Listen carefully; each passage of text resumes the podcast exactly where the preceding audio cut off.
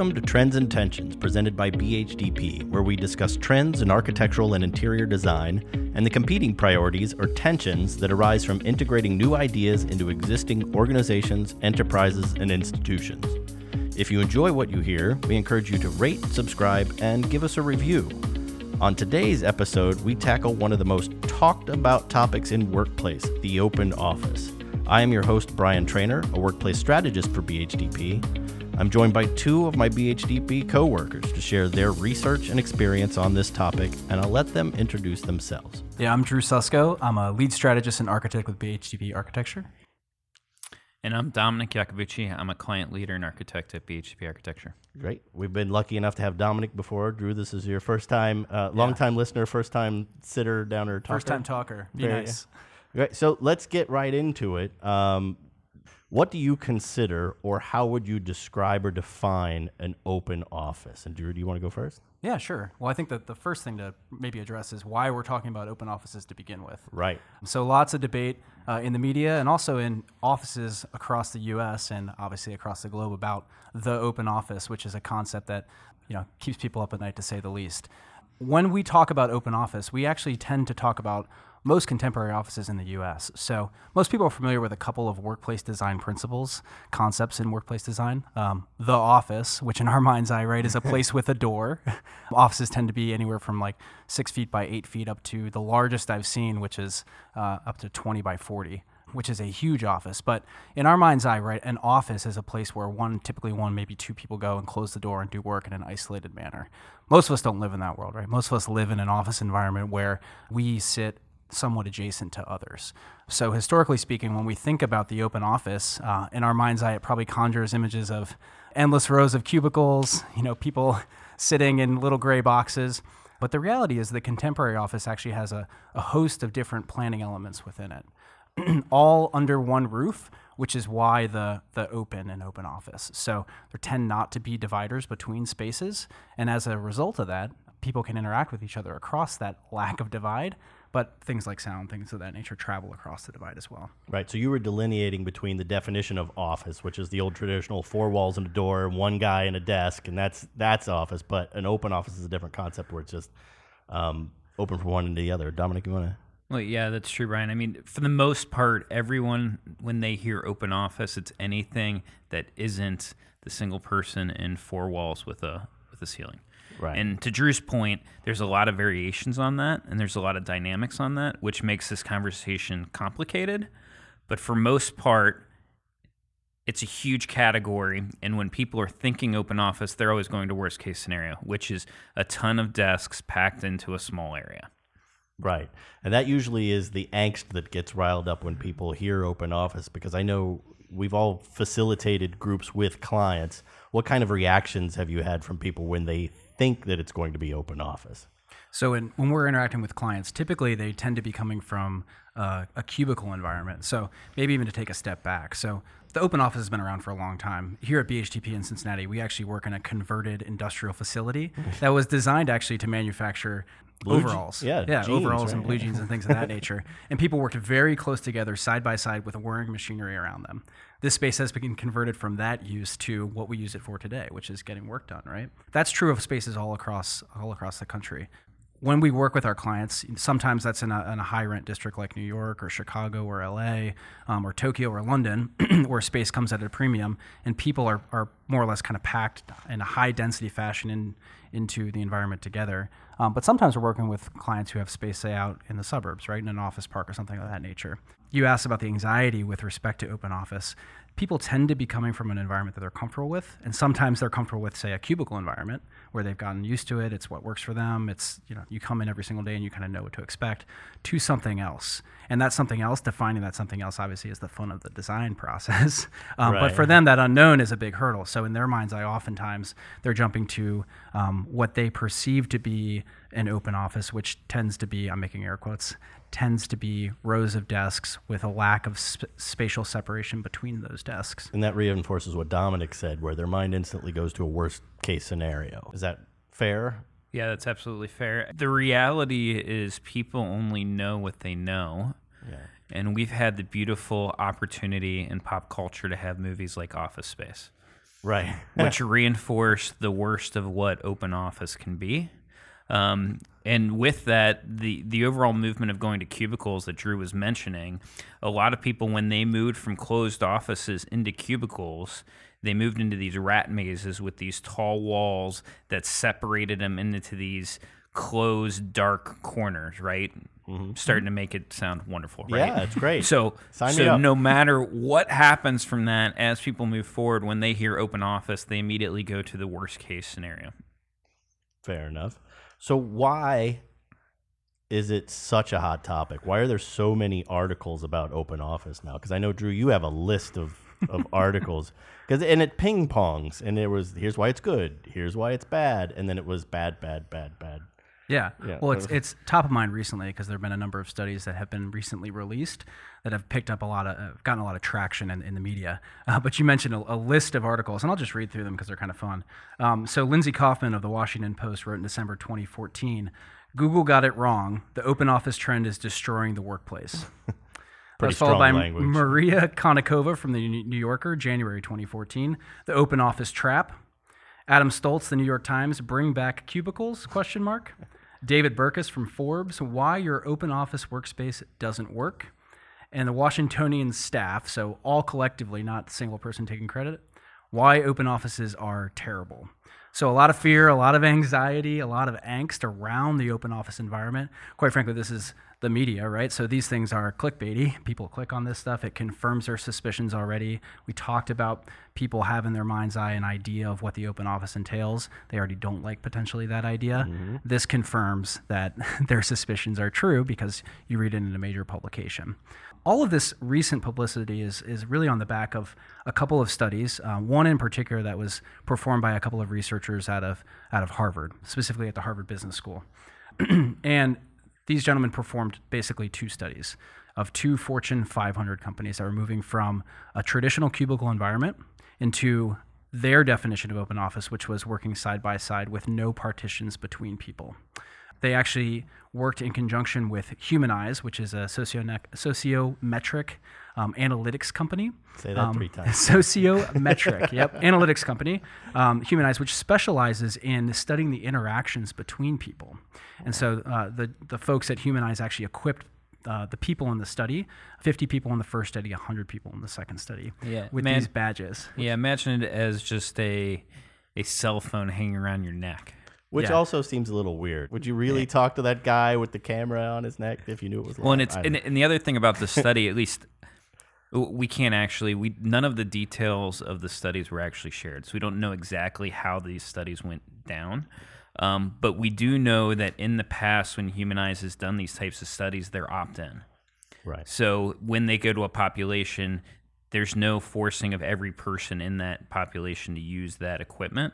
It's usually whoever's comfortable doing so. Now, mm-hmm. with that, they do randomize it, and they do protect the innocent, so you don't know who has what sensor. It changes day to day. Um, but it does skew some of the information. Yep.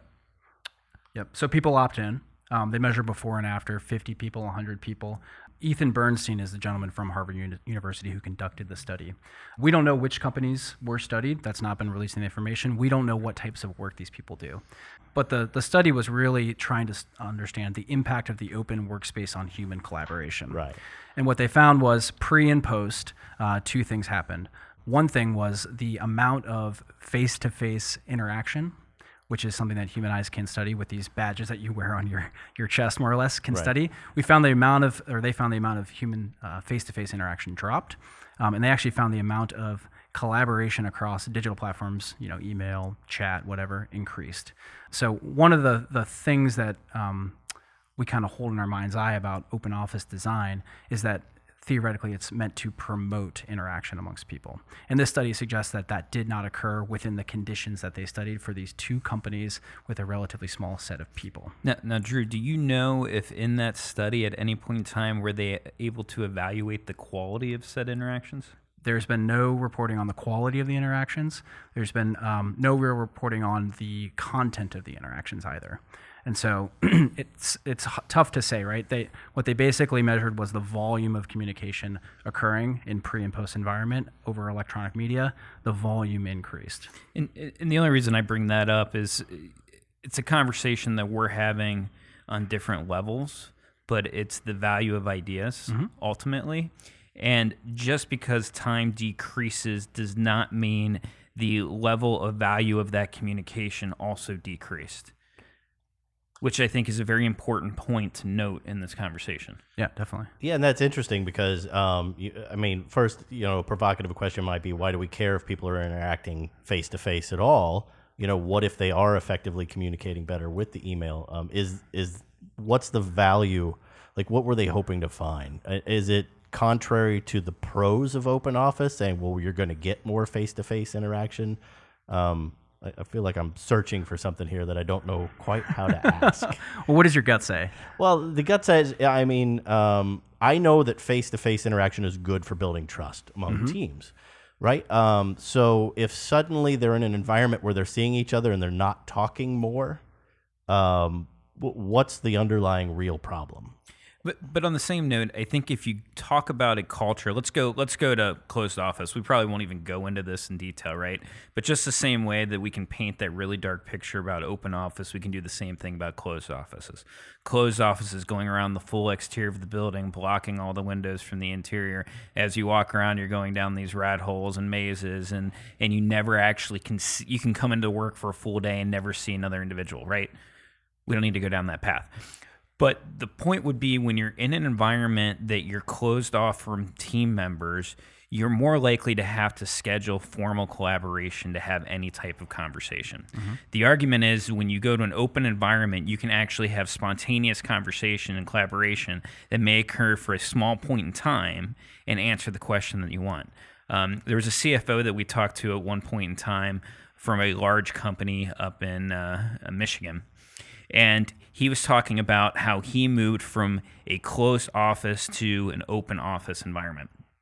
And when they did that, he was fighting it. He did not want to do it. He thought it was the worst thing ever. He went down the list of everything that you'd expect him to go down. All my work is highly confidential. I'm working with numbers all day. Everyone's going to see it. I need to have secure conversations. I need access to rooms when I want it. What he actually found is, when he went to the open office environment, his team was more effective. And the reason they were more effective is because he now had the ability to have five-minute conversations with his team that took away the barriers for that from his team from getting work done. Right. And he equated it to the way that it used to be. So the way it used to be for him is, if someone had a five-minute question, they had to schedule a half-an-hour conversation. And the second you get in the room for a half an hour conversation, guess how much time you use, Brian? Uh, half hour to forty-five minutes, something. That's exactly right. Are you counting in the fifteen minutes that everyone's exactly late to the right. meeting? Yeah. So, so we're sitting here and we're having this conversation about this study that's talking about time, but it's not talking about the human behavioral aspect of that time or the quality of what occurs in that time. Is yeah. there anybody that is effectively measuring behavioral interactions over just quantity of time? So one of the holy grails in workplace strategy and design is studying productivity and performance. Yeah. And productivity is something I think we can all easily understand, which is basically inputs converted to outputs. The more outputs converted more more frequently, the more productive uh, a person or an entity or a, a function is. But the reality is, um, I mean, we're past the information age at this point. We're in the digital age, right? Currency is ideas, and all ideas aren't created equally. And so it's very difficult to measure productivity on a current, you know, currently, because quite frankly, I could sit by myself all year long and have one brilliant idea, and that would justify my entire year's salary, provided that the idea was good enough, right, and that we could convert it into the value that it inherently has. So that's has. Your secret. um, I just need to have a good idea now. Yeah, okay. yeah. yeah. The, the second idea around performance is even fuzzier. Um, so there is no universal understanding of what performance is. You know, our clients often talk about performance of their, either their businesses writ large, right? So, um, you know, what's the, the revenue and profit that we book on an, on any particular year, or on p- portions of their business on a smaller scale. So for instance, if you work in the H R function, attracting, retaining, developing talent, right? You want your people to be highly engaged and to be highly satisfied with their jobs. Oh, by the way, you want them to, to be taking on new skills as they emerge, um, and contributing back to the business. So in the H R community, maybe that's performance, but that sort of performance doesn't necessarily align directly with performance as measured in marketing, where marketing is about ideas and clicks and um, people engaging with the content that you generate, et cetera. And so it's really difficult at a macro scale to say, here's what matters, because what matters varies depending on the organization that we're working with. And, and if you go back to the study, the reality is the the company that they were using with those sensors, they're phenomenal sensors. Like, they are actually looking at face-to-face interaction and looking at what's occurs. So they are probably the closest proxy that we have to date. Um, but even in that close proxy, you can't necessarily say, is that conversation of value or is that conversation not of value based off of eye contact and uh, communication length? Mm-hmm. Interesting.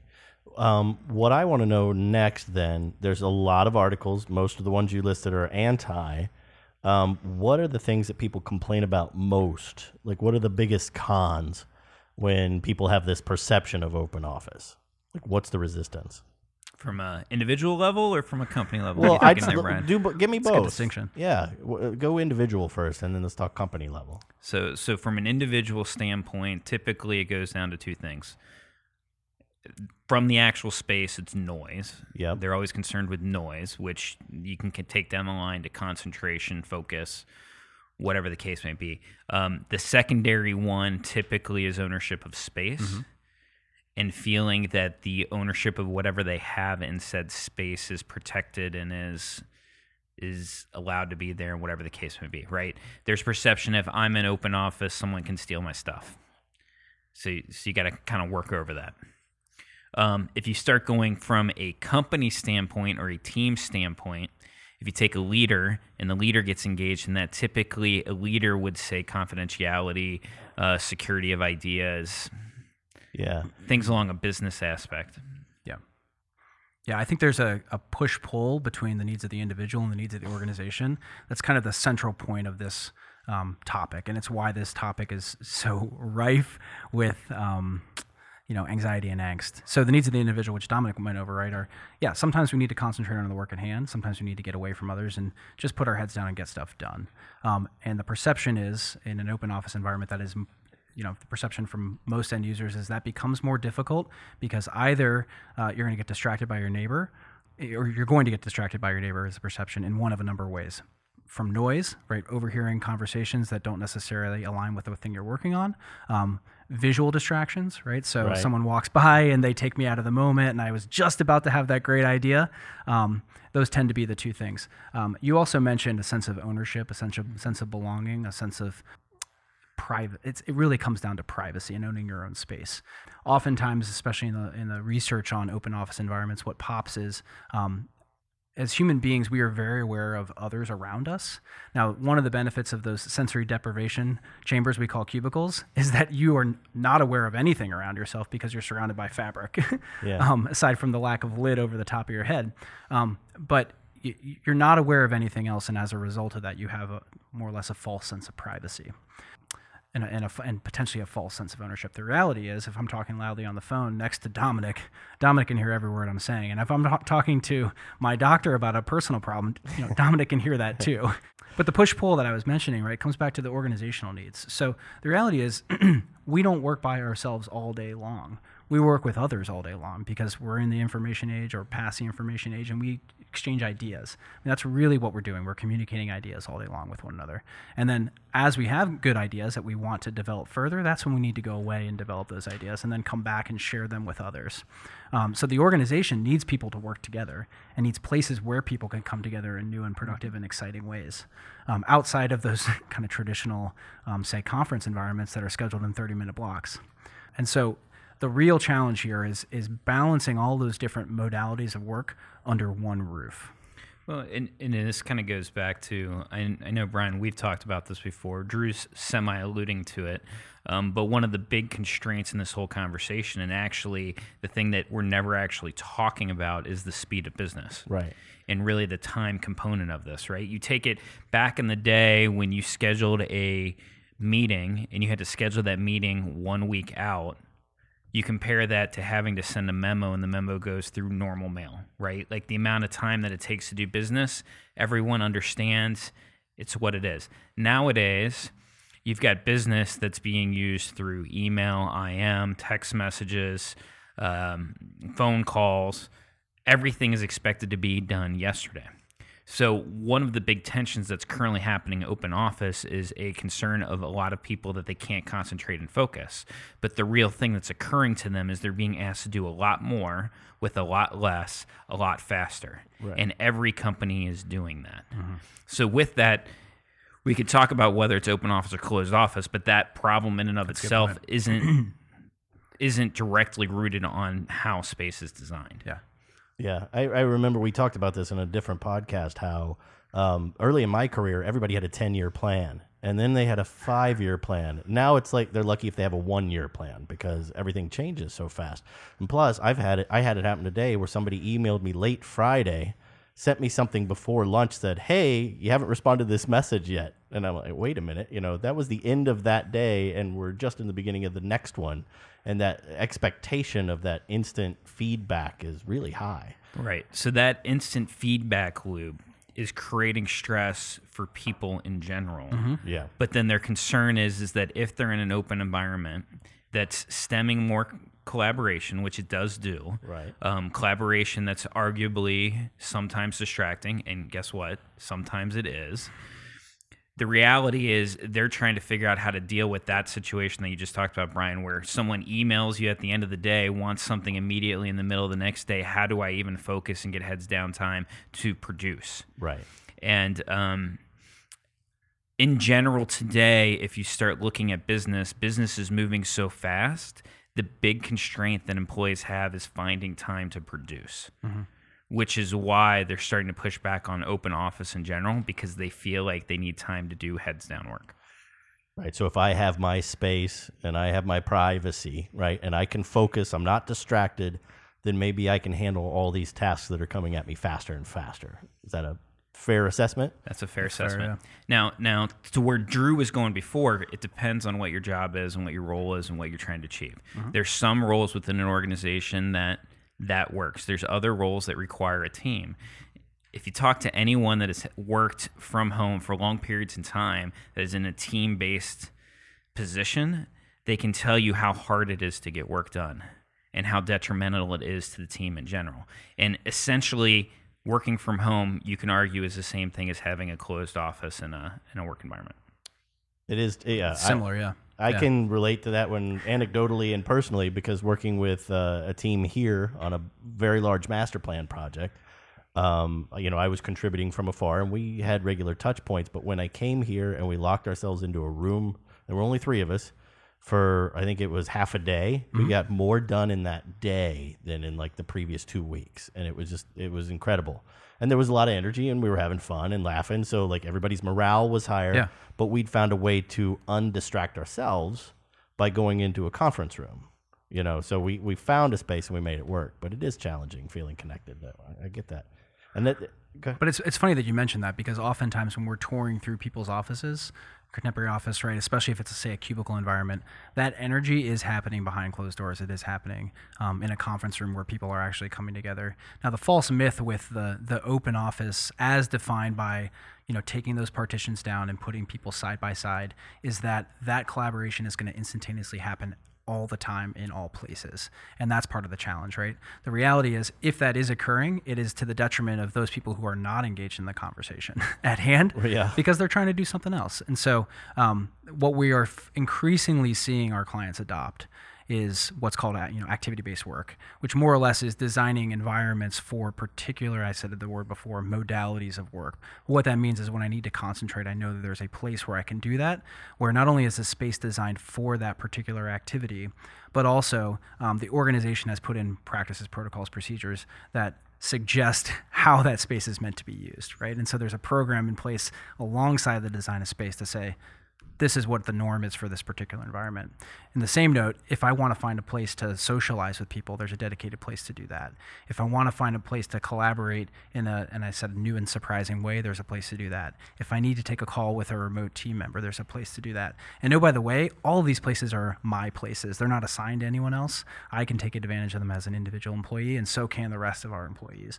And so the reality is these become shared resources for the organization, as opposed to spaces that are dedicated to individuals. individuals. And I think that's the fundamental shift here, is treating the entire office as a, a landscape on which you can paint, as opposed to painting by numbers in individual cells, which is how the space was designed, say, fifteen, twenty years ago.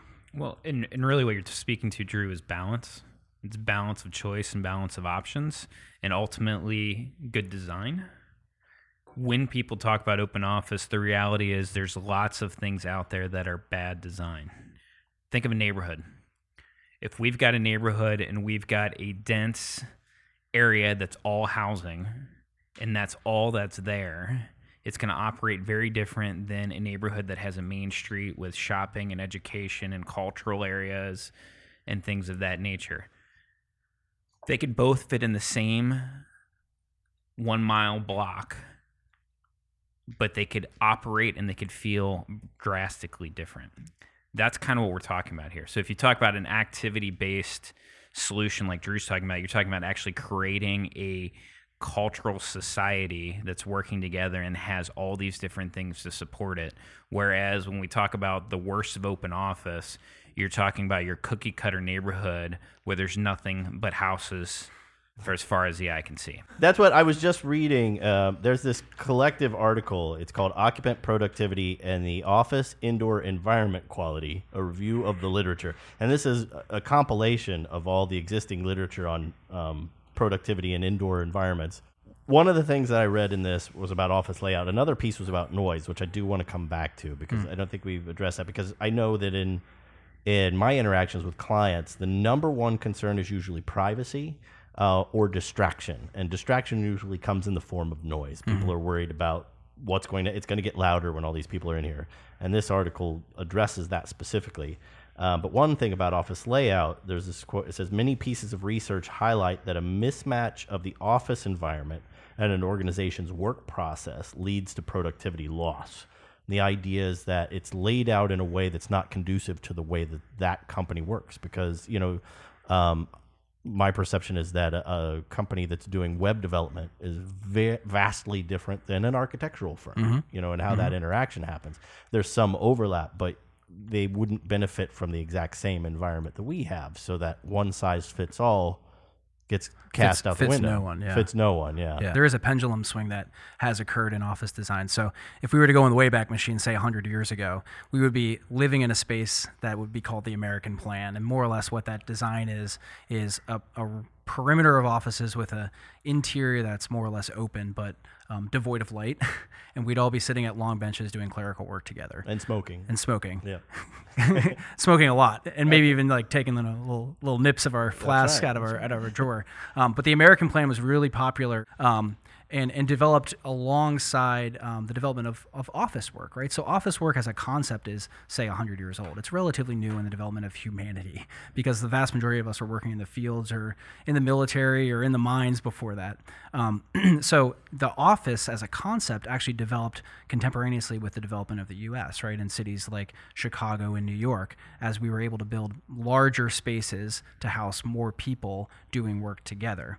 Now, the American Plan was more or less adopted by uh, people across the pond, let's say, um, as a copy and paste. So the, the the American Plan migrated to Europe. But in Europe, there were a couple of brothers, the, the uh, Schnell brothers over in Germany, that actually challenged the American Plan. And what they said was, well, space shouldn't be designed according to these um, strict rules. Actually, space should be designed according to the work processes being undertaken by those people who inhabit the space. And so these two brothers Schnell um, developed something that you would think would be highly rational, and it was, but it did not look highly rational at all. So um, we'll put some pictures online at B H D P. B H D P dot com that reference some of the things we're talking about today. Um, but what they developed was called the Bürolandschaft. And what that amounted to was an organic office environment with clusters of different activities, clusters of different desks, clusters of different places for people to more or less process information, which is what offices are typically used for, um, that was extremely organic and also extremely chaotic. um, so really difficult to comprehend. Now, fast forward another twenty years, and there were a couple of developers at the Herman Miller company, uh, Propst and uh, another gentleman whose name is escaping me right now, but uh, they looked at the Bürolandschaft plans and they said, there's something here, but we can't necessarily uh, manufacture it and scale it. And so at Herman Miller, right, a company that's interested in certainly selling furniture, but also in resolving uh, the workplace conflict, they developed what was called Action Office. And Action Office, the first iteration, was basically a kit of parts that was highly customizable depending on the needs of, of the workforce. It was also very expensive. And so uh, Propst and his buddy went back to the drawing board and they said, well, how can we economize this? So how can we um, rationalize it and actually make it something that people can afford to buy? As a result, they developed what we know and love today, the cubicle. And so Action Office two was the cubicle. The cubicle's rolled out carte blanche across the U S because it's highly affordable and easy to install. But the reality is the cubicle as a universal solution, back to the point about um, one size fits all doesn't fit anyone, the cubicle does not fit um, all job functions, right? Because all jobs aren't created equally. And so we're more or less back to where we started, right? We started with the American plan, doesn't fit everyone because all jobs are different. Get back to the cubicle, all jobs aren't the same. And now the pendulum is swinging back, not towards Bürolandschaft, but towards something that's a little bit different, where we're trying to design based on the needs of the business and according to the processes under which the business um, operates. Now, part of the understanding that I have of how we got to where we are today is open office was a concept that happened out of necessity um, as Silicon Valley boom started to happen during the early tech boom days. When they needed to staff up quickly, they bought big empty spaces and put in as many people in as they could.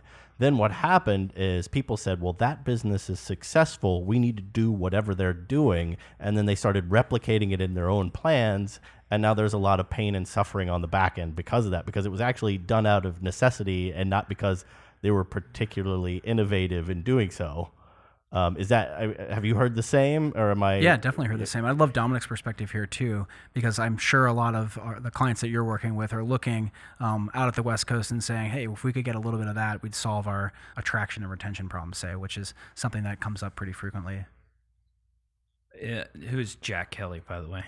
Jack Kelly was thanks was the other Herman Miller guy.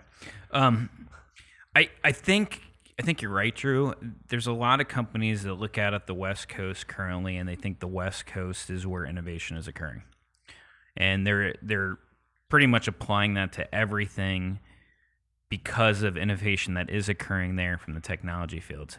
And if you look at what most of the West Coast is doing is they're looking at saying, how do you create full-out community associated with office place? So it started with your Googles and your your Apples, m- more specifically your Google, though. Uh, looking at, can we create place for dining where we actually bring food to everyone? Can we create fitness centers that people want to go to? They're at the point now that I think they're actually busing people in on really high-end buses out of San Francisco. So the progression is there. We kind of call it, even though this has nothing to do with Google or Apple, we call it kind of the Starbucks phenomenon, because where we're at today is everyone sees Starbucks. They see how successful they've been, especially three or four years ago, and they wanted their office to look like Starbucks because everyone was working at Starbucks. Right. Mm-hmm. That kind of same thing is happening with Google. Now, if you actually look at what they're doing in terms of technology integration at some of those companies, I would not say that they're they're bleeding edge in, in terms of looking at how technology gets integrated into the space. Um, but they don't have to be, because they're just trying to create a place where people want to stay and they want to collaborate and they want to innovate. Right, and that's the the Google phenomenon as I understood it too. Um, a lot of people react to that negatively, because I worked with a client that said, whatever you do, don't make it like that. We don't want that here. But they obviously did something vastly different. My understanding of that space is they understood that um, people have their best ideas at random times, sometimes when they're relaxed. And so they create this environment that people don't want to leave so that they can collect all the ideas. So that person doesn't go home and have a great idea and start their own company, right? So that was specifically designed for specific behaviors. Absolutely. Yeah. I mean, they had their culture in mind first and then designed the space to support the culture that they desired. Mm-hmm. Yep. That's but you business. Can't adopt someone else's culture wholesale. Yeah. And I think that's one of the, the foundational principles of our business, is that all companies are not created equal. There's a secret sauce to every company, and it's our job as uh, good strategists and designers to tap into to that secret sauce and more or less scale the magic. Um, so what makes Google great is not going to make your company great. What's going to make your company great is what already has made your company great to date. how can we tap into that? How can we find out what's unique to you, and how can we scale it? And oh, by the way, how can we design spaces for your people that accommodate the balance of needs that they have at any particular time? Well, and that's time. Where the open office thing starts to get interesting, right? There's there's a belief out there that all open offices are the same. So you start into getting into companies growing, companies changing, and corporate real estate needs. They think that they can sometimes just go out and lease space that already has furniture in it that was set up for open office. Supports one hundred people. I have one hundred people. I can plug them in. It should work. Yeah. When it doesn't work, it's not anything's fault except for the fact that it's open office, when the reality it goes to a strategy that doesn't actually look at what's best for the business and building a design solution that supports the culture of that specific company. But that happens all the time. Yeah, oftentimes we're presented with a space, right? And the first question is, how many people will it fit? And, and the reality is, I mean, you can calculate how many people the space will fit um, based on, say, developing a fit plan, which is at this point more or less an outmoded way of answering that question. Or backing into a or, metric. Or how backing many into a metric. Square feet per person are we willing to put in here? Right, yeah, yeah. Right. But with a, you know, using a number of different strategies, right? The reality is that a space that, say, is designed for one hundred people might be able to accommodate one hundred fifty, two hundred people. Not every day, but a population of that amount by adopting potentially uh, a, a variety of strategies with respect to the workforce. So some people might come in a couple of days a week. Some people might come in a couple of days a month. Some people might come in once a year. Other people will be there every single day, reliably, day in and day out. And that's just the reality of the contemporary workforce. Well, and Drew, and you're starting to get into another conversation, and that other yep. conversation is what starts to give people an opinion of open office, but it's this idea of desk sharing and um, more mobile solutions associated with open office. We close part one of our open office conversation suggesting a few behavioral and work style changes in workplace design. Thank you for joining Trends and Tensions presented by B H D P. If you enjoyed what you heard, please rate, subscribe, and give us a review. Join us for part two, where we continue our conversation with Drew Susco and Dominic Iacobucci of B H D P, but with a focus on a different way to approach office design that hopefully leaves the open office concept behind.